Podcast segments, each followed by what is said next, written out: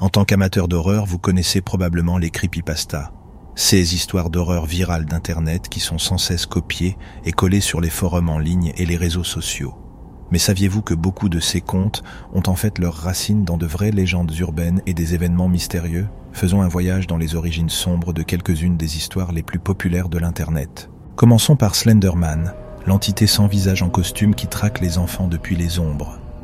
Bien que le mythe de Slenderman ait originellement vu le jour lors d'un concours de photomontage en 2009, il aurait pu être inspiré par d'anciens contes populaires européens à propos de l'homme grand, un être anormalement grand qui enlevait des enfants.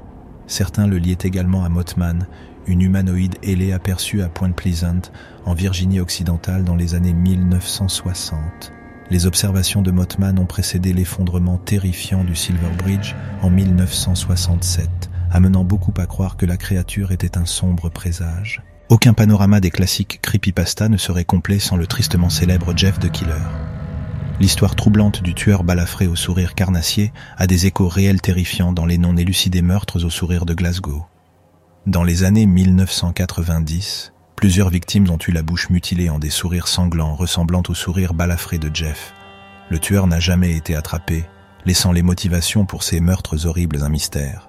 Parlant de meurtre non élucidé, une autre creepypasta pourrait être liée à un vrai crime, la disparition de Tara Calico. L'histoire d'une jeune fille photographiée ligotée avec du ruban adhésif dans une camionnette fait écho à l'étrange Polaroid trouvé à Port St. Joe, en Floride en 1989, montrant une Tara Calico bâillonnée et liée dans une camionnette. Tara a disparu sans laisser de traces cette année-là alors qu'elle faisait du vélo, et la photo troublante est la seule preuve qu'elle aurait peut-être été enlevée.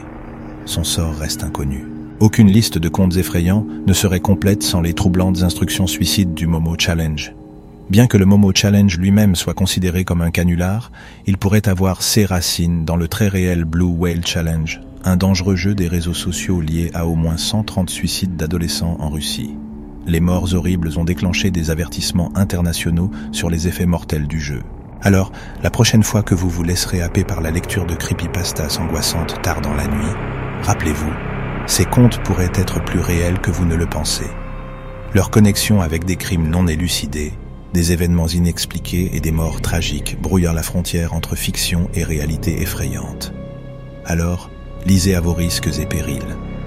Ne nous blâmez pas pour les cauchemars.